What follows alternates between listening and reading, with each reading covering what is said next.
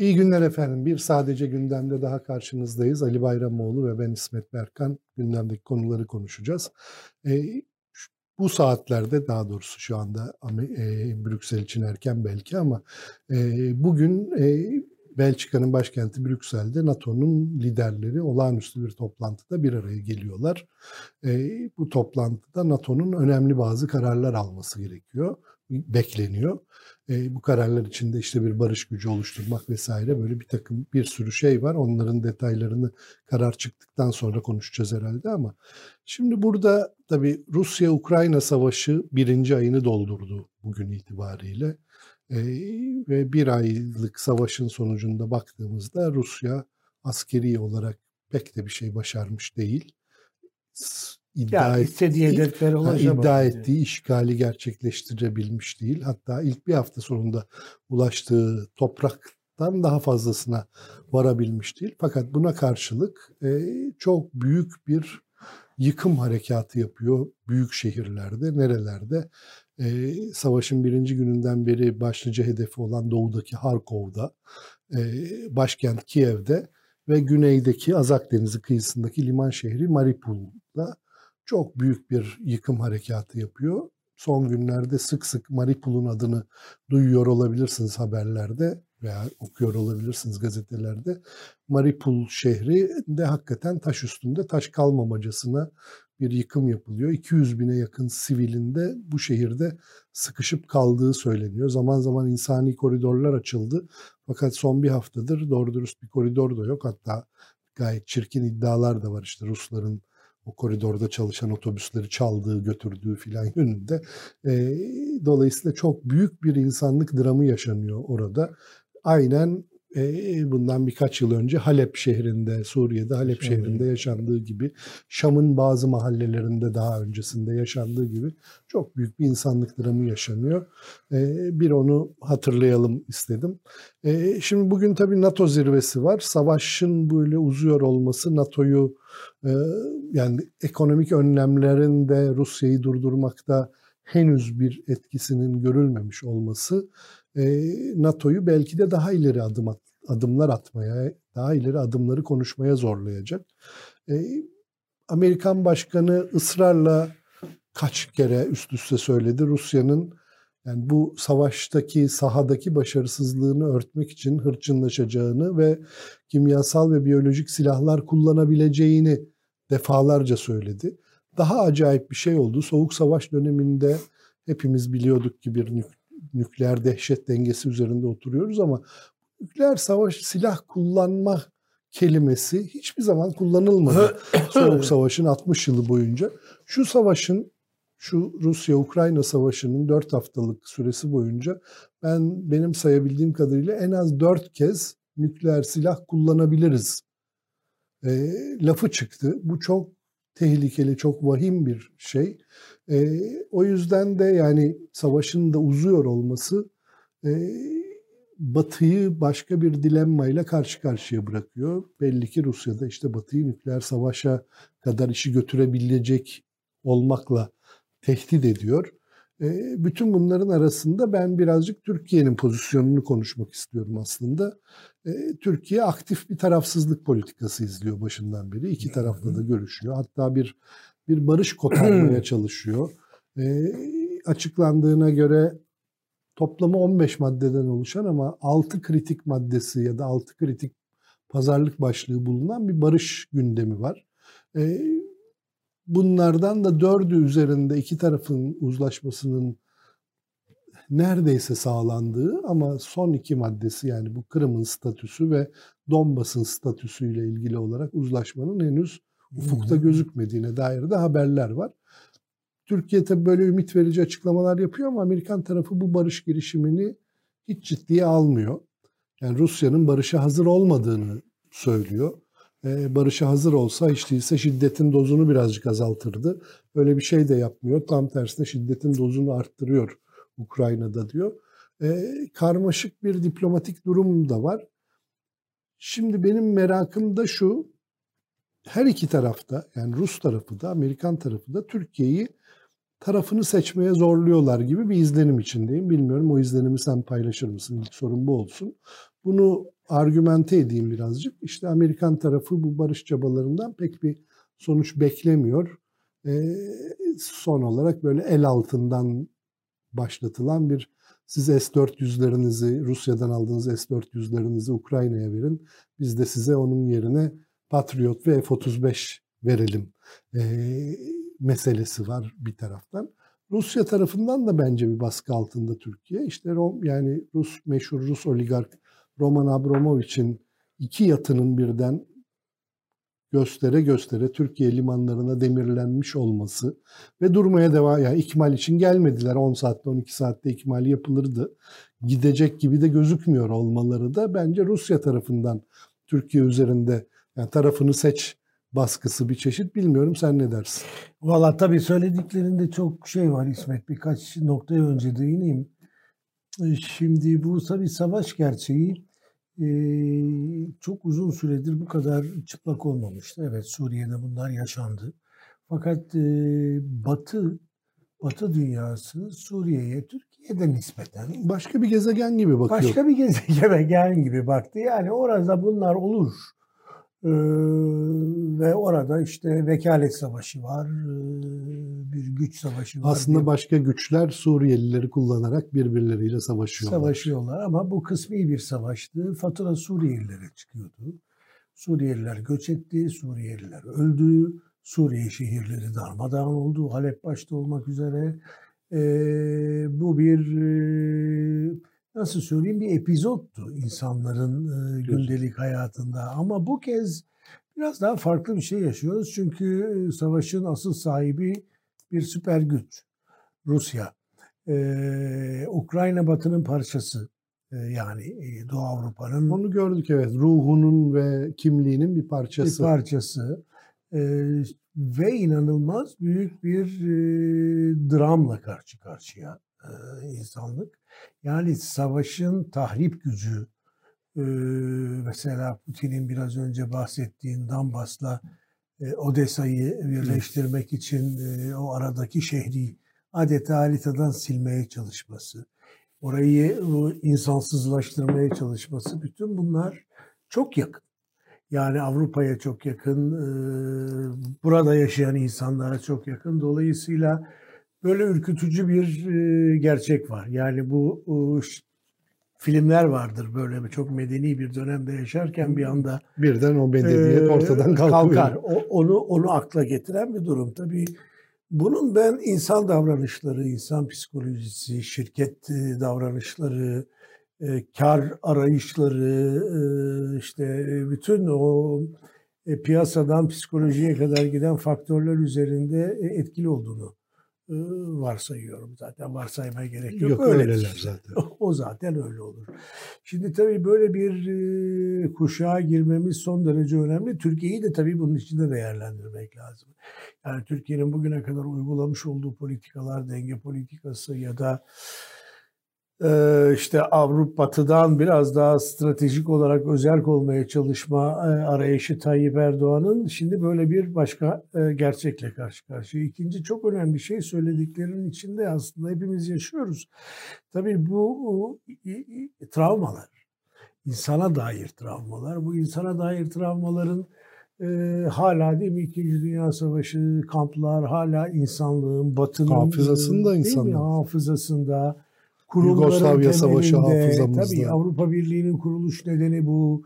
Ee, yani işte demir çelliğin kontrolü üstüne bir e, gümrük birliği ve sonrası.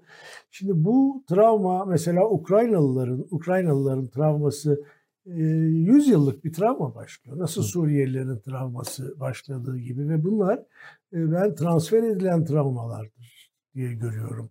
Nitekim öyle oluyor. İşte Suriye göçü e, Arap Baharı, Suriye'deki infilak, Suriye'de yaşanan rezalet bugün e, birçok yerde işte yabancı sevmezliği, Suriyeli istemezliği, İslamofobiyi vesaire nasıl adlandırırsan adlandır tahrik etti ve birçok yerde daha açık toplum derken çok kültürlülük derken biz kapalı toplumlara kapalı toplum Türk, yani değil Türkiye'de mi? Türkiye'de bile bu etkileri Tabii milli görüyoruz. sınırlarımıza sahip çıkalım diyen bir e, vatandaş tipi var, bir kimlikleşme evet. hudut, süreci var. Hudut namustur tartışması evet, yaptık. Evet, geçen gün bir e, e, toplantıda konuda e, vekil vardı, vardır.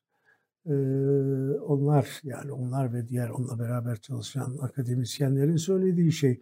Mesela şeylere soruluyor AK Partililere ve e, CHP'lilere senin ötekin kimdir diye. Hepsi birden Suriye diyor. Evet ikisinin de eşit ötekisi Suriye. Şimdi bu Türkiye için yeni bir durum.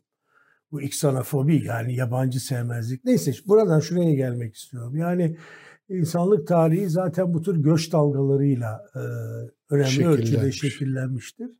E, şimdi Suriye göçünden sonra büyük bir Ukrayna göçü var. Şu anda işin e, insani boyutundayız. Bir süre sonra nereden çıktı bu insanlar e, sorularıyla e, muhtemelen karşılaşacağız bunun entegrasyonu vesairesi. Şimdi bütün bunlar tabii son derece önemli gelişmeler. Bu bir sadece bir savaş alanı değil. E, bütün dengeleri etkiliyor. Diğer taraftan batıya baktığımız zaman herhalde e, değil mi Batı'nın bu kadar NATO'nun, Batı'nın bu kadar birlik halinde olduğu, birliğini tahkim ettiği dönem 2. Dünya Savaşı'ndan beri yani Soğuk Savaş'ın... E... Çok ender tabii. Yani hayır Küba füze krizi bile aslında Amerika ile Rusya arasında yaşandı. yaşandı. Avrupa'nın bir şeyi olmadı. olmadı. Türkiye çok şaşırdı. Aa Türkiye'de nükleer füze varmış. Biz Aynen bu öyle. pazarlığın parçasıymışız Sonra diye. bunu derslerde anlatırdık. Hatta öğrenciler şey olarak dinlerlerdi. Yani böyle şeyler mi oldu Türkiye'de diye. Ee, çok doğru söylüyorsun. Yani bu tabii Batı'nın bu şekilde bir tahkim, bir birlik, bir yakınlaşma e, izliyor olması tabii dünyadaki bu kutuplaşmayı, esnek hareket imkanlarını Türkiye'nin bugüne kadar yaptığı gibi onları biraz büyük Rusya, törpülüyor. biraz Batı önemli ölçüde törpülüyor. Dolayısıyla yeni bir konjonktürdeyiz. Yani Türkiye'ye baktığımız zaman e, ben bugün bir yazı yazdım. Bizim Günter'i tanırsın evet. sen, hepimiz tanırız. Günter e, Sufert bir e, nasıl diyelim bir, bir Türkiye uzmanıdır, evet. bir araştırmacıdır. Kıbrıs üstüne çok çalışmıştır. Çok İlginç, iyi Türkçe konuşur. Çok iyi Türkçe konuşur. Ve Türkçe iyi, yazar. Yazar, evet. İlginç makalesi çıktı e, Almanya'da Almanca. E, bu makalede e, Türkiye'nin e, düne kadar olan politikasını biraz analiz etmiş. Yani Tayyip Erdoğan'ın ne yapmaya çalıştığını, Batı'dan nasıl kendisini ayrıştırdığını, bugün de neden tekrar Batı'ya yönelmek zorunda kaldığını e, anlatmış. Mesela orada söyledikleri bizim de bildiğimiz, evet Türkiye bu savaşın başından beri muğlak bir politika izliyor. Yani senin söylediğin gibi ikili bir politika izliyor değil mi? Biz hala baktığımız zaman Avrupa Konseyi'nde e, dışarı atılmasın Rusya diyen tek NATO ülkesiyiz. Çekimser kalan. Çekimser kalan. E, yaptırımlara katılmayan NATO ülkesiyiz. E, Abramovich burada çünkü hava ve deniz sahamız e, yani uçakla Ruslara üstümüzden gelip değil. geçmesi, inip İstanbul'da bir gece geçirip sonra hareket etmesi çok dert değil ama varlıklarını buraya getiriyor, burayı güvenli liman olarak görüyor olması dikkat çekici bir durum. Ama işte o da şunu söylüyor bize değil mi? Yani sonuç olarak Türkiye bu tür yaptırımların içine girmiyor. Yani Türkiye Rusya ile evet bağırıyor, çağırıyor Tayyip Bey. E, en son Feridun Birleşmiş Milletler'de gayet sert konuştu. Evet Rusya'ya karşı, Rusya'nın hareketine karşı. Fakat ne Rus uçaklarına e, bir yaptırım uygulanıyor, ne Rus sermayesine ya yaptırım. da e, yaptırım uygulanıyor. İşte Abramovich'in neden yatlarını buraya getirdiği belli. Burada el konmayacak, orada el konabilir. E, serveti donduruldu. E, yani yaptırımlara katılmama e, ve e, Rusya ile sadece lafsi düzeyde böyle itiş kakışlara baktığın zaman evet Türkiye'nin bir e, muğlak ve ara politikası var. Ama senin asıl soruna gelince ben şöyle düşünüyorum. E, yani iktidarda kim olursa olsun, iktidarın iç siyasi dili ne olursa olsun, jeopolitik son derece önemli ve belirleyicidir. Türkiye için özellikle. Dolayısıyla isterseniz Tayyip Erdoğan olun, isterseniz Necmettin Erbakan olun. Böyle ya bir, da Kemal Kılıçdaroğlu. Ya da Kemal Kılıçdaroğlu. Yani onlar daha batı karşıtı bir pozisyonda olduğu için iki ismi verdim. E, burun gerçeklerin dışında kalamıyorsunuz. Şu anda olan şeyin şu olduğu kanaatindeyim ben. Batı Türkiye'yi çağırıyor. Batı Türkiye'yi zaten bütün açıklamalar, bütün görüşmelerde verilen e, e, nasıl mesajlar böyle daha önce de çağırıyordu. Yani mesela Belçika'da, e, Brüksel'de e, Türkiye'nin e, Kıbrıs meselesinde, Türkiye'nin Doğu Akdeniz meselesindeki pozisyonu onları çok rahatsız etse de e, bir ara formül bulmaya çalıştılar. Amerika Birleşik Devletleri S-400'lerle ilgili e, sert çıkışları e, mümkün olduğu kadar ertelemeye çalıştı. Biden dönemine kadar. Bütün bunlar aslında Türkiye'nin batıdan uzaklaşacağı korkusuyla ilgiliydi. Fakat bugün bu çok daha netleşiyor ve sertleşiyor. Türkiye'ye jeopolitik olarak da ihtiyaç var. Ya da Türkiye karşı tarafın parçası olmasın korkusu çok daha önemli Ama sanki sa- sadece o değil. Düne kadar biz acaba Şangay Beşlisi'ne mi katılsak, Rusya ile mi şey yapsak? Türkiye fikri fikri e, ne diyeyim böyle böyle bir fantazi olarak daha rahat konuşulabilirdi. Bugün Türkiye'de acaba onlar hakikaten gerçekçi bir seçenek miydi değil miydi konusunu düşünmemeli mi sence?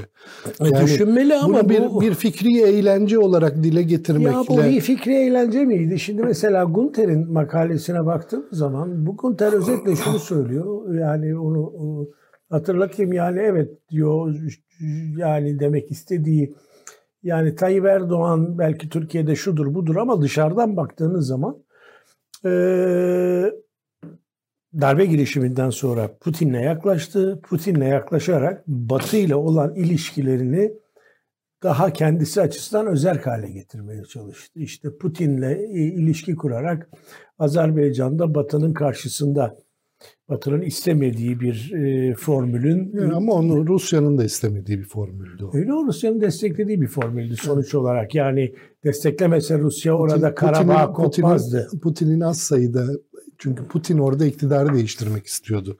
Paşinyan iktidarını indirmek, daha Rus yanlısı bir iktidar getirmek istiyordu. Peki nedeni ne olursa olsun sonuç olarak Putin Karabağ'ın tekrar Azerbaycan'a geri dönmesiyle ilgili büyük bir sorun çıkarmadı. Çıkarmadı. Çıkarmadı ve Türkiye ile bu konuda bir tür e, dolaylı olarak uzlaştı ve Batı'nın bütün Ermeni Ermenistan yanlısı politikalarına rağmen bu ikili Gün Gunter'in söylediği neyse ben onu savunmayayım da e, katılıyorum söylediğine. Yani orada bir özelleşme oldu. İşte Libya'da Doğu Akdeniz'de Avrupa'nın hasımı bir tek Türkiye tek... var. Şimdi bütün bunlarda şunu söylüyor Gunter Sufer.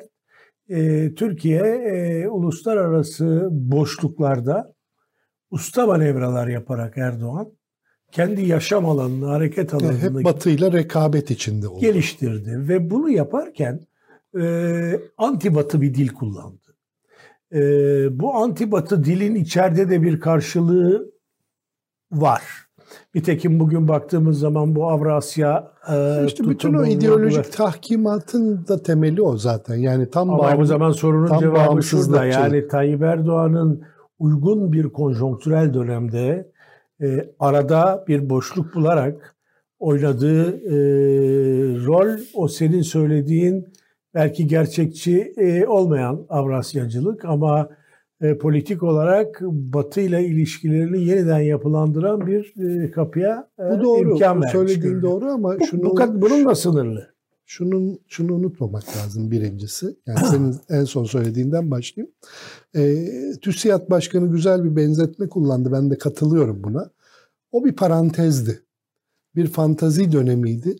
E, yani dünyanın hep öyle kalacağı varsayımı üstüne dünyanın kutupsuz bir dünya olduğu, Amerika'nın dünyanın polisliğinden, jandarmalığından vazgeçtiği, varsayımı üstüne kurulu ki Amerika'da bu sinyalleri açıkça veriyordu zaten.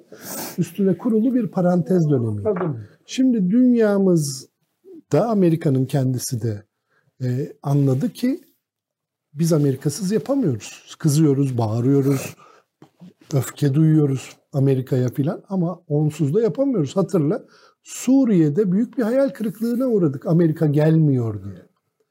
Libya'da büyük bir hayal kırıklığına uğradık. Amerika gelmiyor diye. Yani bu bu problemi liberal batının değerleriyle çözecek Yani bir şekilde. o zaman diyorsun Yok. ki o dönem yaşanan şey bir e, o döneme ait bir Şimdi ben- Dalgaydı. bence bu Rusya-Ukrayna krizi o dalgayı sona erdirdi. Bundan Ha. emin değilim. Ben Anlıyorum Hı. dediğini, katılıyorum E, kısmen yani ama bu, sorularım bu, bu var. parantezin kapandığını düşünüyorum. Fakat Anladım. o da önemli değil. Şimdi burada ben bence Türkiye'nin 4 haftalık davranışını doğru analiz etmek çok önemli. Türkiye'nin önümüzdeki dönemde ne yapacağını görmek ya neleri yapmaya zorlanacağını ya da yapmak isteyeceğini görmek açısından bu 4 haftayı analiz etmek çok önemli. Şimdi burada ortada ikircikli bir durum var ve bu ikircikli duruma da aslında göz yumuluyor. Neden göz yumuluyor? Türkiye'nin bir barışı kotarma ihtimali yüzünden. Fakat savaş uzadıkça ve barış geciktikçe eee, Türkiye üstündeki baskı artacaktır. Tayyip Erdoğan bu zamana uy- oynuyor. Şimdi bunu görelim. Şimdi bizim Dışişleri Bakanımız da türlü çeşitli kaynaklarda diyorlar ki yani Rusya ile Ukrayna'nın 2-3 haftaya daha ihtiyacı var. Barış masasına Evet. oturup yani bir Putin-Zelenski zirvesi tercihen Türkiye'de yapılsın istiyoruz biz bunu.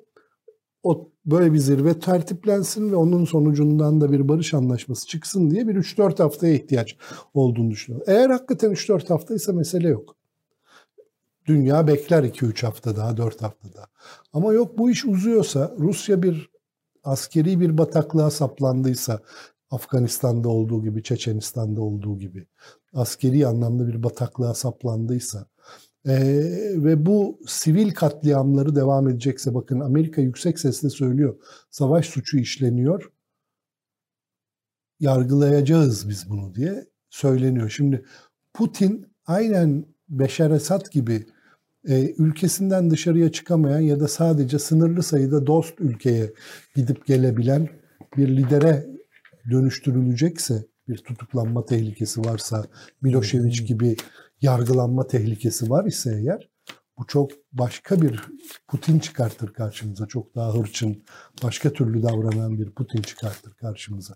Şimdi buraya doğru gidiyorsak eğer Hı hı. o zaman Türkiye'nin de hareket alanı çok daralır. Yani bu bugünkü serbestliğinde hareket edemez. Ben zannetmiyorum ki Ankara'daki yetkililer Abramovich'in yatlarının gelip e, birinin Marmaris'e birinin Bodrum'a bağlanmasından ve kalıcı olma ihtimalinden memnun olsunlar.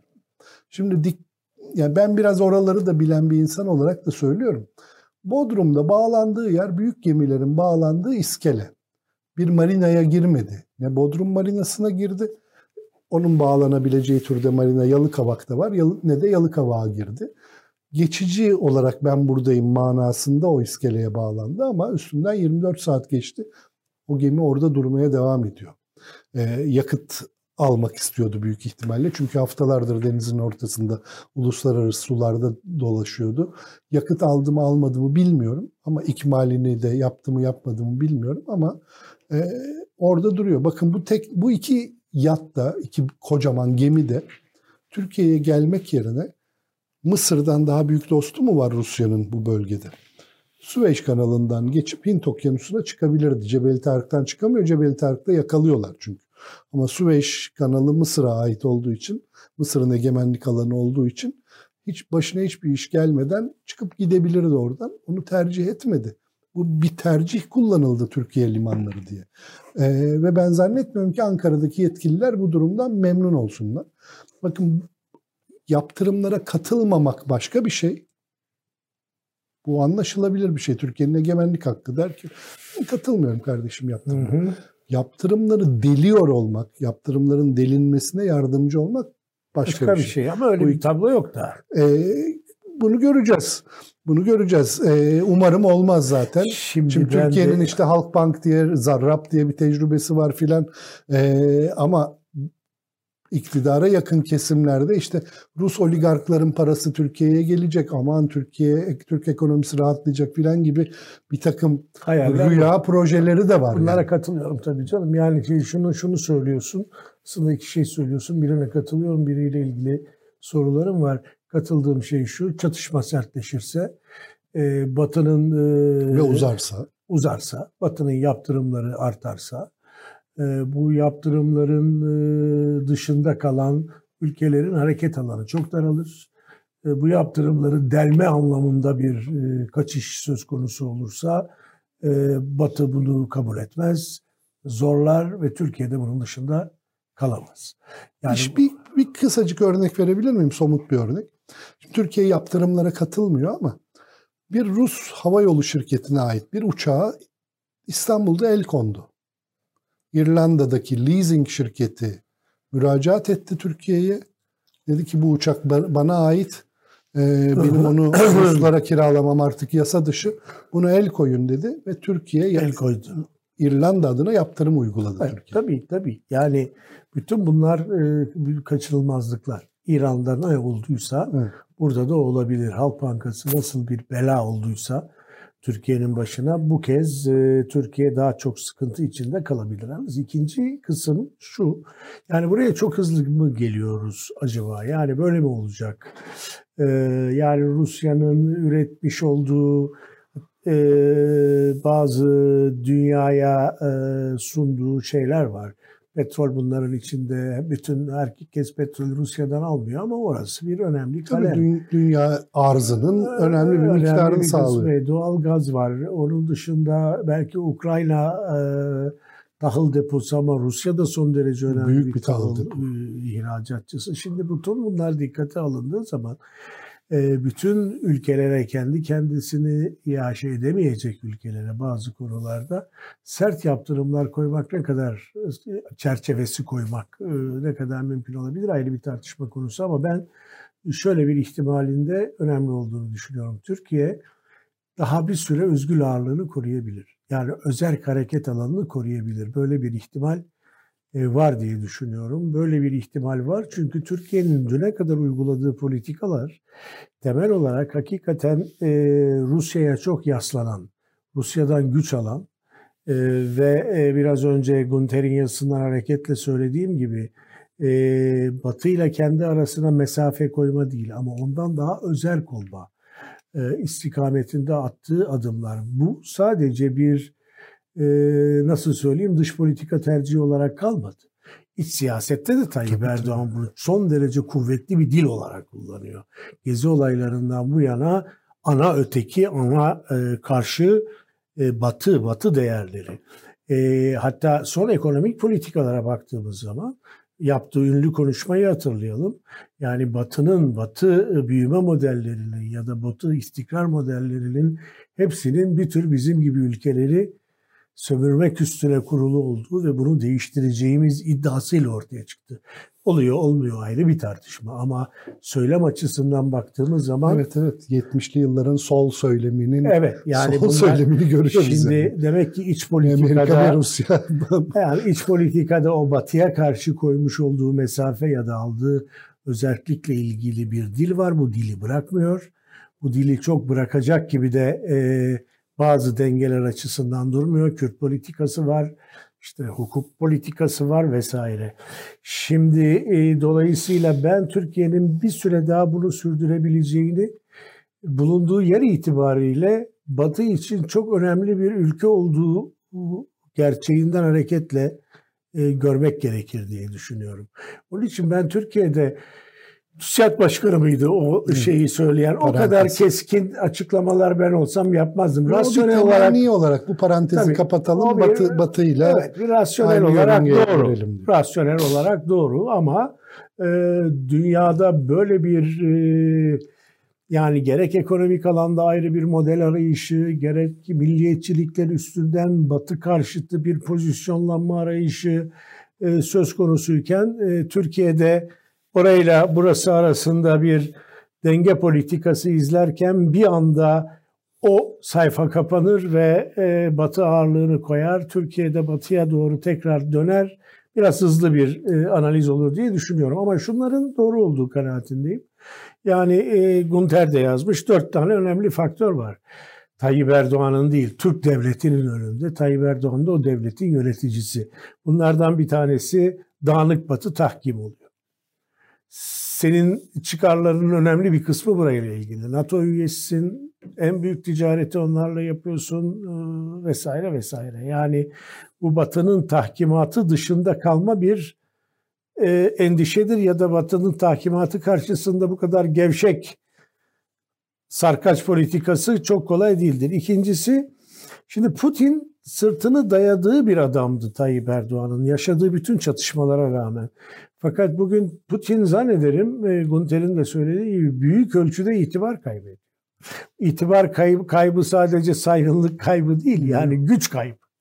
Bu işleri becerebileceğine dair e, bir kayıp. Hatta Rusya'da e, onun yerine geçecek olur mu, geçen olur mu? Rusya'nın içerisindeki tepkiler nereye götürür? Dolayısıyla burada bir Putin faktörü, Putin-Erdoğan ilişkisindeki iki tarafın o kemik iradesi faktöründe bir tarafın e, birazcık yıpranması söz konusu. E, bir de şu tabii söyleniyor yani bu politikalar, Putin'in bu politikaları Rusya'nın bölgesiyle ilgili bir tehdit olması gerçeğini de ortaya çıkarıyor. Yani Rus Ukrayna'da başarılı olursa ki çok zor gözüküyor. E o zaman Moldavya'da, e, Polonya'da, Romanya'da, Macaristan'da, Litvanya'da, e, tehlike altında. Neden Türkiye olmasın? Galiba Cengiz Çandar bir yazı yazdı. Kars Ardahan, Kars Ardahan. Yani bütün bunlar tabii yayılmacı bir e, emperyal Rusya karşısında bir e, mesele. E, bütün bunlar tabii e, öyle dün olduğu gibi o sarkaç politikasının uygulanmasını mümkün kılmayacak. E, bence buradaki en büyük e, paradoksun şu olacağını düşünüyorum önümüzdeki günlerde. Sana katılıyorum. Türkiye biraz daha her geçen gün Batı politikalarına entegre olmak zorunda. Bunu tabii bir özgül ağırlığı var hala. İki tarafa hareket ederek yapacaktır gibi geliyor ama e, bunun bir şey limiti var İsmet e, Türkiye içerisindeki dil limiti var. Şimdi Türkiye'deki Avrasya tartışmalarını biz burada çok ele almadık. E, geçen gün mesela bir anket e, yine e, okuduğum makalede gördüm, bilmiyordum. Yüzde kırkı deneklerin e, Çin ve Rusya ile kurulacak bir ilişkiyi Amerika ve ABD ile kurulacak ilişkiyi tercih ediyorlar. Yüzde kırk çoğunluk değil. Değil ama yüzde kırk o da. yani çok büyük bir rakam.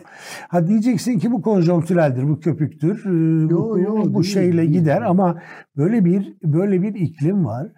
Ee, ve e, Türkiye'nin de yani gerek ekonomik politikasında e, gerek e, nasıl söyleyeyim kendine has demokrasi anlayışında hukuk devletinden, batı ilkelerinden kopan bir e, istikameti var. Bu bir paradoks oluşturabilir ileride.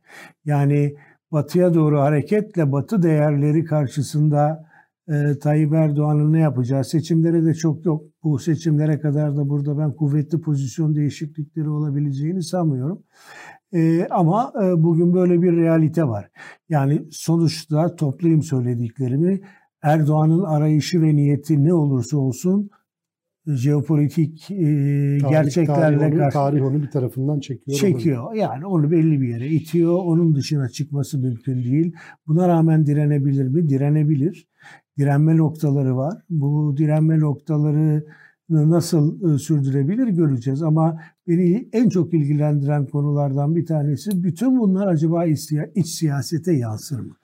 Yani Tayyip Erdoğan'ın diline yansır mı? Tayyip Erdoğan şu andaki otoriter, otokratik angajmanını e, Türkiye'nin BK'sıyla, geleceğiyle ilişkilendirdiği biraz batı karşıtı angajmanını bu koşullarda sürdürebilir mi? E, bence sürdürebilir. E, çünkü çok da zaman yok bunu değiştirecek e, diye düşünüyorum. Ama bunlar önemli sorular masada. İzin verirsen ben de Tabii ben ana, biraz ana, analiz çerçevesini birazcık daha genişletmek istiyorum. Ee, şimdi Türkiye her zaman işte Doğu ile Batı arasında kimlik sorunları yaşamış bir ülke. Bu sadece kültürel kimlikten, siyasi kimlikten, ekonomik kimlikten söz etmiyoruz burada. Ee, güvenlik kimliğinden de söz ediyoruz. Evet. Ülkenin güvenlik mimarisinden. Şimdi Türkiye işte 50'li yılların başında e, kendini NATO üyesi olmak zorunda hissetmiş.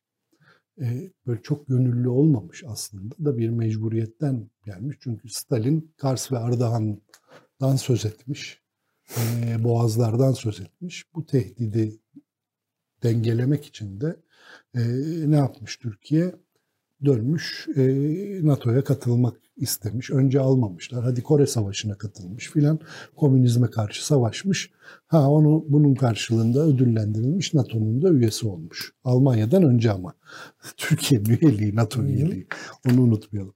Şimdi bu buna rağmen NATO üyesi olmasına rağmen yani bu şimdi Batı'dan bağımsız hareket etmek, NATO'dan bağımsız hareket etmek Tayyip Erdoğan'ın icat ettiği ve uyguladığı bir şey değil. Bunun bir tarihi var. En meşhuru şeydir işte Adnan Menderes e, yani 50'li yıllarda Türkiye kendisine bir kalkınma modeli seçmek ister. Amerika'da der ki yok kardeşim sizin sanayileşmenizin filan bir anlamı yok. Siz tarım ülkesi olarak görüyoruz biz sizi. Siz tarıma yoğunlaşın. Yok efendim der Demokrat Parti iktidarı. Marshall yardımı, ee, girme çabaları evet, bunlar. Biz sanayi ülkesi olmak istiyoruz filan. Bunun üstüne işte anlaşılır ki Amerika'dan ve Batı'dan sanayileşme yönünde bir yardım alınamayacak. Döner Sovyetler Birliği ile konuşmaya başlar. Vay sen misin Sovyetler Birliği ile konuşan?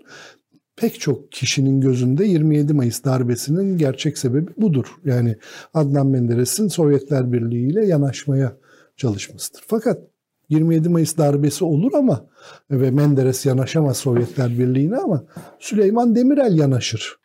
60 şimdi hatırlayın Türkiye'de İskenderun Demir Çelik diye devasa bir demir çelik tesisimiz var. Seydişehir alüminyumumuz var. Bir sürü termik santralımız var. Sayamayacağım kadar çok sanayi tesisi var. Kamu iktisadi teşekkülüydü. Bir sürüsü artık e, özelleştirildi. Kağıt fabrikalarımız var falan. Bunların hemen hemen tamamını biz Sovyetler Birliği'nden aldık. Sovyet uzmanlar geldiler, kurdular bu fabrikaları, yaptılar. Ve bütün bunları biz Soğuk Savaş'ın en sert döneminde Küba krizinin hemen ardından 60'lı yıllarda yaptık. Yani Türkiye her zaman çok taraflı bir dış politika uygulamak istedi. Bunu bazen çok yüksek sesle dile getirdi. Çoğu zaman pek dile getirmedi ama bizim bir batıya karşı mesafeliliğimiz her zaman var oldu. Bunu unutmayalım. Yani işte Johnson mektubunun Türkiye'de bıraktığı izler filan bunları hiç unutmamak lazım. 70'li yıllardaki silah ambargosunu hiç unutmamak lazım filan.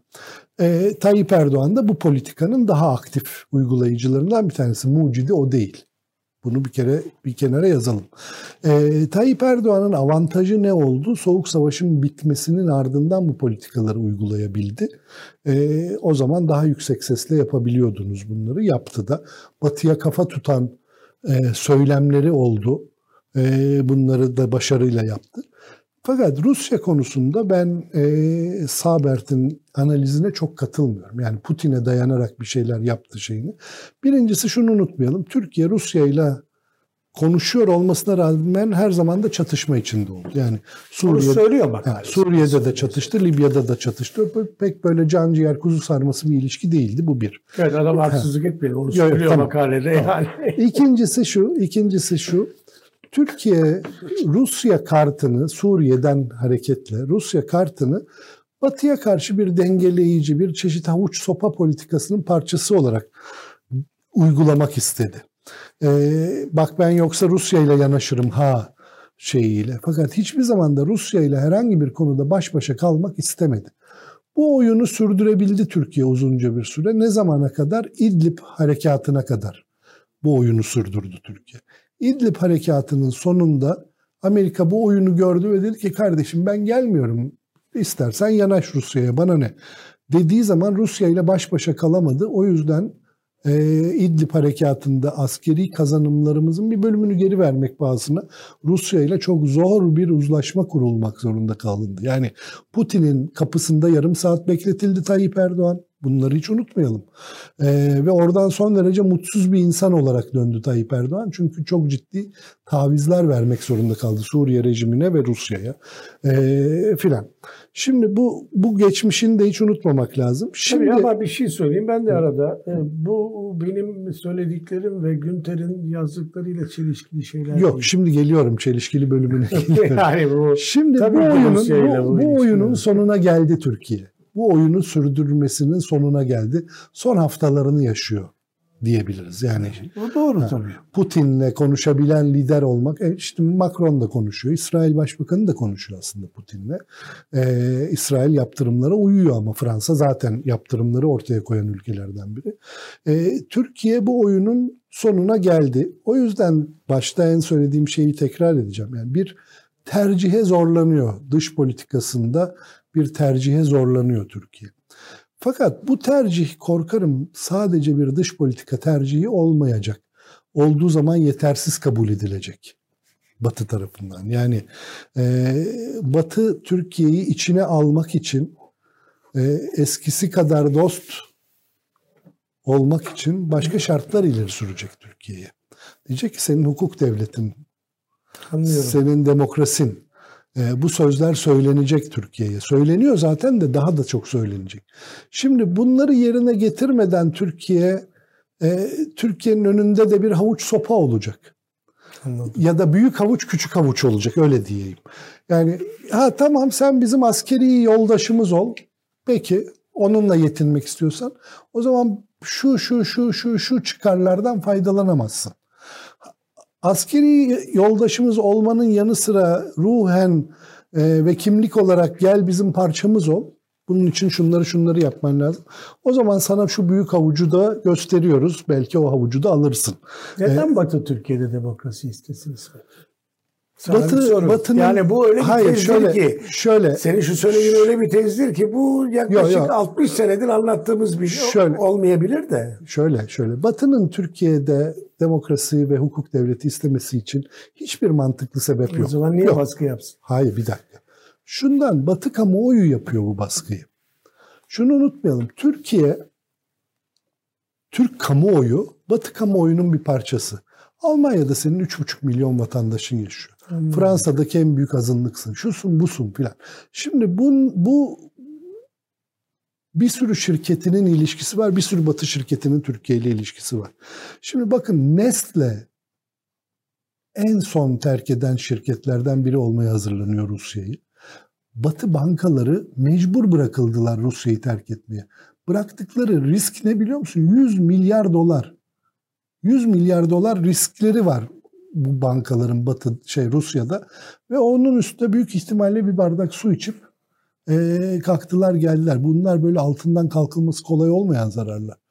Bu kamuoyu baskısı, kamuoyu denen, batı kamuoyu denen şeyi biz çok anlamıyoruz aslında. Yani eee bat, kamuoyu baskısı çok sert olabiliyor. İşte Çin'in Şincan bölgesinde Apple üretim yapamıyor.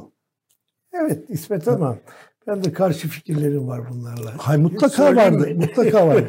Hayır şu şimdi ben şuraya varmak istiyorum. Burada bu bu kimlik tartışmamız bizim bizim öteden beri, tanzimattan beri var olan batılı mıyız, doğulu muyuz kimlik tartışmasının tam göbeğinde bir konu bu. Sadece bu güvenlikten ibaret değil, kültürden değerlere kadar bir sürü şeyden ibaret. Türkiye tabii ki kendine özgü ola- olmalıdır, olabilmelidir. Ama kendine özgürlüğü biz yanlış anlıyoruz. Kendimize özgürlük bize özgü Cumhurbaşkanlığı yönetim sistemine varabiliyor. Kendine özgürlük e, polisin sokakta canının istediği, insanın canının istediği şekilde dövmesine kolayca varabiliyor. Tabii canım bunlara bunları Şimdi bu bu bu değil ama kendine özgürlük bu değil. Ee, Evet, Japonya mesela kendine özgü bir ülke ama demokratik değerleri, insan hakları vesairesi konusunda Tabii ama şimdi iki şeyi birbirinin içine soktun. Bir e, temenni olması gereken, Evet. bir tanesi de mevcut. Olması gereken konusunda yüzde yüz hemfikiriz. Yani o, o konuda. Hayır hayır. Türkiye bunu yapar mı? Ben Tayyip Erdoğan'ın yapacağı kanaatinde değilim. Senin aynı fikirdeyim. Yani yani olması gereken evet tabii yani e, o zaman da o zaman da bu savaştan umduğu çıkarı yani bir koyup üç almak diye kaba bir tabir var zamanında Turgut Özal'ın söylediği. Umduğu çıkarı elde edemeyecek Tayyip Erdoğan. Yani şöyle düşünüyorum. Bir kere böyle bir konumda değil Türkiye. Tayyip Erdoğan da değil, hiçbir lider de değil. Öyle bir çatışma var ki buraya bir koyup üç almak gibi bir şeyi düşünmek bile Ama e, maalesef düşünülüyor bu. Yani düşünüyorlar mı ondan çok emin değilim. Ee, şimdi burada bir analizin bir, bir yönü var. Benim itiraz ettiğim yön metodolojik olarak şu. Ee, Yani nasıl biz Türkiye'de mesela işte örnek vereyim ekonomiye kötüye giderse iktidar gider.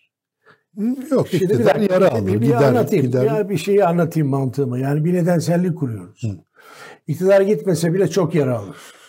Yani bu bir e, çok batı toplumu e, bakışı ve doğru bir bakış bir yönüyle ama Türkiye için her zaman yeterli olmuyor. Şimdi bir başka büyük hipotez var. O hipotezde e, Soğuk Savaş sonrası ve Soğuk Savaş'ta ve Soğuk Savaş sonrası ortaya çıkan o neoliberal politika döneminde Reagan ve sonrasıyla birlikte ortaya çıkan bir gerçeklik. Batı esas ve tek güçtür. Batı esas ve tek güçse Türkiye bu yörüngededir ve bunun dışında hareket edemez. Dolayısıyla e, mecbur kalır, isteyerek yapar, severek yapar, döverek yapar. Şimdi bu bu bir yanlış değil bu tabii. Bunun yanlış olduğu söylenemez ama bu mutlak mı?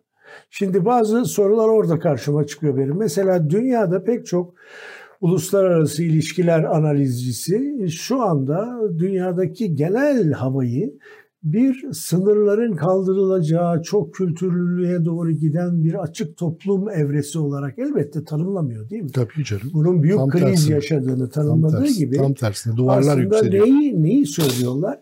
Milli sınırlar kavramı yani ulus devlet kavramı yeniden tahkim oluyor. İki açıdan tahkim oluyor. Birincisi vatandaşlar kendi sınırlarını önemsiyorlar, yabancı istemiyorlar. İkincisi çok daha önemlisi devletlerin birbirlerinden bekledikleri temel şey sınırını koru. Yani benim başıma kendi ülkenden bela püskürtme. Bunu sağlayan tabii bu gelişmeyi tahrik eden Suriye oldu. Şimdi Suriye'ye yönelik bence e, üç tane e, yani Türkiye'ye yönelik bu Suriye kriziyle birlikte üç tane şey öne çıktı diye düşünüyorum. Bir tanesi sınırlı koru bana göçmen yollama. Türkiye'nin temel fonksiyonlarından bir tanesini Avrupa Birliği de böyle tanımladı. Amerika Birleşik Devletleri de böyle tanımladı. İkincisi istikrarlı ol. Yani o bölge kritik bir bölge. Ha, ister Tayyip Erdoğan'la istikrarlı ol, ister e, Komünist Parti ile istikrarlı ol. Yani demokrasi içeride nasıl uygulanıyor? Evet ben arada bir konuşurum. E, bir şeyler söylerim ama yani işte Osman Kavala'yı da hapiste tutuyorsun. Ben konuşurum o hapiste kalır. Yani burada istikrarlı olma beklentisi demokratik ol beklentisinin çok daha fazla önünde diye düşünüyorum. Elbette canım. Demokratik ol Şöyle üçüncüsünü de söyleyeyim. Söyle ee, üçüncü beklentisi de Batı'nın yani sınırlarını sağlam tut, istikrarlı ol. Benim düşmanıma çok yaklaşma. Yani kampını kampını değiştirecek kadar sert hareketler yapma. Rusya korkusu bir ara buydu. Yani e, bununla ilgili hani biraz daha ilerler mi? Nasıl Putin nükleer bomba atar mı? Tayyip Erdoğan da bir delilik yapar mı sorusu hepimize değil mi? Batı'daki gazeteciler, uzmanlar tarafından soruluyordu. Şimdi ben Batı'nın Türkiye bakışının bu esaslı olduğunu söylüyorum. Düşünüyorum ve Erdoğan'ın büyük bir hareket alanı var. Bunlar eğer bugünün temel prensipleri haline geliyorsa, tabii bunun içinde demokrasiyi de ekleyelim, hukuk devletini de ekleyelim, onlar yok demiyorum. Ama yani Türkiye bize entegre, Batı açısından bize entegre olacak bir model olmaktan çok bizim sınırımızda duran ve orada durmaya devam edecek bir müttefik. Bu müttefiğin de işte e, koşulları bunlardır tarzı bir e, tanımlama içinde baktığını sanıyorum. Türkiye'ye gelince, e, Türkiye'nin batıya doğru ilerlemesinin dünkü gibi önünde bazı engeller var. Temel çatışma noktaları var. Mesela Avrupa Birliği ile çok açık bir şekilde Doğu Akdeniz, Libya, Kıbrıs konusunda çok ciddi bir ayrışma yaşıyor. E, Fransa ile öyle, İtalya ile öyle. E, şimdi bunlar e, batıdan baktığın zaman Doğu Akdeniz Türkiye'nin batıyla Avrupa Birliği ile hasımca karşılaştığı noktalardan bir tanesi. İkincisi Libya'ya e, Türkiye'nin Libya'daki varlığı her ne kadar Ruslarla farklı pozisyonda olsalar da daha uzaklardan iki tane gücün orada olması birbirlerinin orada olmasını meşrulaştıran bir pozisyon. Ee, Kafkasya, şimdi Kafkasya'da Ermenistan önemli Batı için. Ee, Türkiye'nin politikası orada tamamen farklı. Türkiye'nin politikası tamamen Azerbaycan merkezli bir politika ve bugüne kadar Rusya ile çıkarlarını bir yerde uyumlaştırdı. Orada da Batı ile çok uyumlu değil. E Suriye. Şimdi Suriye'de Fransızların Suriye'deki konumu beklentisi Amerika'nın şu andaki muğlak politikalarına rağmen orada bir istikrar arayışı, e, Türkiye'nin bütün o sınır hattında veya Suriye tekrar barışa kavuşursa Suriye'nin geleceği üstünde fikir sahibi olma iddiası bunlar kuvvetli ve masada duran iddialar ve bunların hepsi Türkiye ile Batı arasına doğal mesafeler koyuyor. Yani Türkiye'nin demokrasiye dönmesinden daha önemli ve öte bu konularda politik değişikliğe gitmesi lazım. Gidebilir mi? Elbette. Yani iktidar değişir, Türkiye'de kağıtlar tekrar karılır. Ama şunu söylüyorum. Tayyip Erdoğan'ın ve senin bu analizinin kısa vadede söz konusu olması mümkün değil ve ben şu konuda da emin değilim. Türkiye Batı ile hep birlikte olacaktır. Bu, bu tarihi bir veridir. Ama e, bu dönem Türkiye'nin dünya konjonktürüne bakılarak Batı'dan kısmen özelleşmesi eğilimi varsa bunun tek nedeni Tayyip Erdoğan değil. Bunun pek çok nedeni var. Tabii tabii. Batı'dan Çünkü, kaynaklanan sebepleri de var ayrıca. Var. Yani Ay şimdi şunu da dikkate alalım. Yani mesela zaman zaman ben bahsederim asker ve AK Parti ya da devlet ve AK Parti nasıl dersen muhafazakar ilişkisinden. E açıkçası bu muhafazakar AK Parti ilişkisi bir tek Fethullah Hoca korkusundan olmuyor. İşte burada mavi vatan politikalarıyla, Suriye politikalarıyla, Kürt politikalarıyla, Karabağ politikalarıyla e, bir uyuşma ve güç kullanma maharetinden kaynaklanıyor. Dolayısıyla ben o kadar hızlı bir batı paradigmasının bizi etkileyeceği kanaatinde değilim. Karşı tezim budur. Şöyle karşı tezine katkı katkı ve benim tezlerime birkaç destek söyleyeceğim o zaman. Güzel bir tartışma oluyor yalnız söyleyeyim bu yaptığımız. ee, şimdi birincisi Türkiye bu savaştan önce bu batıyla e, sürtüşmelere, çekişmelere sebep olan konuları azaltmak için bir dizi girişim içindeydi zaten ve bunların neticelerini de almaya başlıyor. Bunlardan birincisi nedir? Aslında Ermenistan konusunda ben seninle tamamen farklı bir uçta yer alıyorum galiba. Doğrudur. Azerbaycan'ın e, Karabağ'ı geri almasına Ermenistan'dan Türkiye çok büyük bir yardımda bulundu. Fakat bu yardım Türkiye'nin üstündeki, sırtındaki bir yumurta kefesinin de kalkmasını sağladı. Karabağ meselesi, Karabağ'da devam eden Ermeni işgali meselesi Türkiye'nin Ermenistan'la ilişki kuramamasının e, tamam. yegane sebebiydi. Şimdi iki ülke birbiriyle... Niye çelişkili peki? Hayır hayır bir dakika. Şimdi iki ülke birbiriyle görüşüyor. Ve ben bir bir sonuç bekliyorum bu görüşmelerden. Kesinlikle ben de. Şimdi bu Türkiye'nin Batı ile olan ilişkisini, Rusya ile olan ilişkisini zora sokacak. Batı ile olan ilişkisindeki bir engeli ise ortadan kaldıracak bir gelişme olacaktır. Türkiye ile Ermenistan'ı olmayabilir de kara... yani Ermenistan üstünden e, Rusya Ermenistan'a hakim olduğu oranda e, Ermenistan üstünden aşağıya açılan bir kapıyı onun niye dezavantajı olsun? Yok Rusya bir tek Avrupa Konseyi'nde Avrupa Konseyi'nde kalsın diye oy veren e, şöyle şöyle şöyle Rusya Rusya Ermenistan'ın nasıl Ukrayna'nın kendisinden bağımsızlaşmasından hoşlanmıyorsa Ermenistan'ın da kendisinden bağımsızlaşmasından ya bu sence hoşlan... bağımsızlaşma mı olur? Evet evet hafifçe çok bir nüans seviyesinde bile olsa. Neyse bir tarafı o. İkincisi Türkiye'nin İsrail'le görüşüyor olması ve bu görüşmelerin içeriği. Bu görüşmenin içeriğinde ne var? Doğu Akdeniz'den İsrail'in çıkaracağı gazın Türkiye üzerinden Avrupa'ya iletilmesi. Yani hmm. İsrail'in yapması gereken Ceyhan'a kadar, e, Yumurtalığa kadar daha doğrusu bir boru hattı yaptığı zaman İsrail doğrudan Avrupa'ya gazını vermiş olacak. Türk Enterconnect'esine verdiği zaman gazını o gaz Avrupa'ya gitmiş sayılacak. E, tabii Türkiye de satın alacaktır mutlaka o gazdan hı hı. bir miktar. Bu Doğu Akdeniz'deki sorunu da büyük ölçüde çözen bir şey aslında.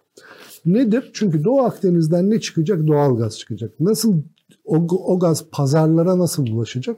Bir büyük hayali proje vardı. Efendim oradan suyun altından bir boru hattı yapılacak. Önce Girit'e sonra Yunanistan'ın ucuna değecek. Oradan da İtalya'ya ve böylece Avrupa pazarına gidecek. Milyarlarca dolarlık bir proje. Daha ilk harita üstünde gördüğünüz anda bu saçma bir proje yapılamaz diyordu herkes zaten. E, nitekim o proje zaten artık tamamen ortadan kalktı. Eğer Rum tarafı da bir gaz çıkartacaksa, henüz çıkartmış değil ama eğer çıkartacaksa büyük ihtimalle Türkiye üstünden onu da Avrupa'ya verecek. O zaman ee, bu sorun çözülecek diyorsun. Hayır, hayır çözülecek değil. Oradaki friksiyon, sürtüşme çok azalacak hı hı. artık. Ee, ta başından Türkiye'nin yapması gereken bir şeydi bu. Türkiye kendisi de geç kaldı. Ee, gereksiz yere donanmalar denize çıktı bilmem ne filan ama e, eğrisi doğrusuna geldi yani. En sonunda olabilecek tek proje buydu. Buna doğru geliniyor. Ee, bu önemli bir faktör. Bunu da bir kenara yazalım. Yani hı hı. Batı ile arasındaki sıkıntıların azalmasını biraz uzatmak pahasına konuşuyorum. Her programda bu cümleyi. Şimdi üçüncü konu şu. Türk ekonomisi şimdi katılıyorum sana. Batı'nın Türkiye'de bir demokrasiyi desteklemesi, demokrasi olmazsanız sizi döveriz ha demesinin hiçbir anlamı yok. Bir çıkarı da yok bundan. Demin ne dedim bunun için? Batı kamuoyu diye bir şey var. Bir de Türkiye'ye diyor ki yani sen anla kardeşim. Eğer hukuk devletini, demokrasini güçlendirirsen ekonomin de güçleniyor. Ne oluyor? Benim pazarlarıma erişimin daha fazla oluyor. Bana karşı, bende sempati yarattığında, benim kamuoyumda sempati yarattığında Türkiye, e, sana daha çok turist geliyor. Daha çok insan geliyor. Hatta bazıları geliyor yerleşmeye, kalmaya geliyorlar. Böylece sen zaten bizim bir parçamız haline geliyorsun diyor. Şimdi Türkiye bunu neyle dengeliyordu? Rusya'dan gelecek turistle. E Rusya fakir bir ülke olacaksa önümüzdeki dönemde, olmaması için hiçbir sebep yok bu arada. Ee, o zaman o turistler de fakir düştükleri için gelemeyecekler Türkiye'ye, Rus turistler de. Ee, bizim batılı turistlere daha fazla ihtiyacımız olacak. Bu en basiti yani e, batıdan fazladan 3-5 milyon turiste ihtiyacımız olacak Rusların yerini alabilsinler diye. Sadece bu da değil. E, iktidarların görevi, halk tarafından seçilmiş iktidarların görevi, halkın refahını arttırmak ise eğer, bu refahı arttırmanın yolu çatışmak değil, savaş çıkartmak değil. Tam tersine.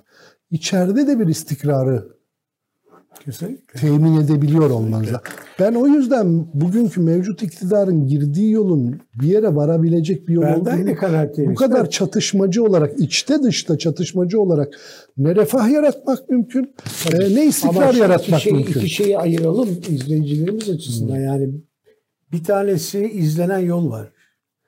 İzlenen yol ve izlenmek istenen yol var. Bu yolda ciddi engeller var ama buna farklı bir biçimde bakarsan evet o sorunlar var ama o sorunlarda çözüm yolları, ara yollar, uzlaşmalar bulunarak yol almak mümkündür. Yüzde yüz katılıyorum ve belki de yeni iktidarın dış politikası Şimdi bu olmalı. Sen, sen bugün yazının sonunu da öyle bitirmişsin. bir yaptıkları var Tayyip Erdoğan'ın özellikle dış politikada. Bir de içeride söyledikleri var. Şimdi bir zaman sonra o yaptıklarının benzerlerini bugün olmaz o bir zaman sonra yapmak zor. İçeride de ona benzer şeylere e, doğru dönüş, kendini dönüştürmek zorunda. Ben buna katılıyorum. Ee, katılıyorum şu an değil. Ben tabii. de senin yazının son cümlesine katılıyorum. Doğru. Şu anda değil. somut durum bu değil. Ama bu olmak zorunda. Çünkü öbürünü belli ki daha Aslında uzun süre sürdürmek şunu zorunda kalacak. Şunu söylemek belki daha mı gerçekçi olur programı bitirirken? Yani karşımızda Rus meselesi Türkiye'de Türkiye böyle kapalı bir böyle kıyı vardır. Çöpler gelir çıkmaz. böyle bir takım biz biraz evet. öyle bir ülkeyizdir. Yani kendi çöplerimize bakarız, bakarız, konuşuruz. Halbuki bu tür dalgalar bazı şeyleri fark etmemize yol açabilir. Mesela bu Ukrayna Savaşı karşımıza dış politika konularını başka kalemler olarak da çıkarıyor ve düşünmemizi sağlıyor. Bunlar sadece Tayyip Erdoğan'ın cillikleri, e, ve yanlış politikalarından kaynaklanmıyor. Dünyanın çeşitli yerlerinde yeni jeopolitik meseleler var. Türkiye'yi ilgilendiriyor. Belki bütün bu tartışmalar muhalefetin bu kalemlerde, bu senin de söylediğin istikamette eğer iktidar da değişecek olursa yol almasını düşünmek için bir vesile olabilir. İnşallah öyle olur. İnşallah bir cümle söyleyeyim programı kapatayım. Düne kadar Türkiye kendisini zaman zaman dünyadan kopuk bir gezegen ya da bir ada Evet benim körfez gibi. ha, evet, e, gibi tanımlamak istiyordu. Ve hoşa da gidiyordu belki bu. E, biz bize yeteriz, yerli ve milliyiz, şöyleyiz, böyleyiz. dedi. Şimdi anladık ki şu son dört hafta zarfında hayır biz bu dünyanın bir parçasıyız. Parçasıyız ama bunu Ee, Türkiye'nin tümünün anladığını Ve, sanmıyorum. e, Meksika körfezinde bir kelebek kanatlarını çırptığında Türkiye'de bir fırtınaya, kasırgaya sebep olabiliyor. olabiliyor. E, bunu bunu hiç akıldan çıkartmamak Çıkarmamak lazım. lazım. Evet yani özellikle e, Putincilere de bu lafı hatırlatıyorum ben. Evet, Çünkü böyle Beşiktaş Galatasaray tartışması İçimizde- gibi bir dış politika veya pozisyon tartışması olmamalı. Evet. Evet efendim bu hafta süremizi biraz aşmak pahasına süremizi doldurduk. E, önümüzdeki hafta yeniden görüşmek ümidiyle iyi günler diliyoruz.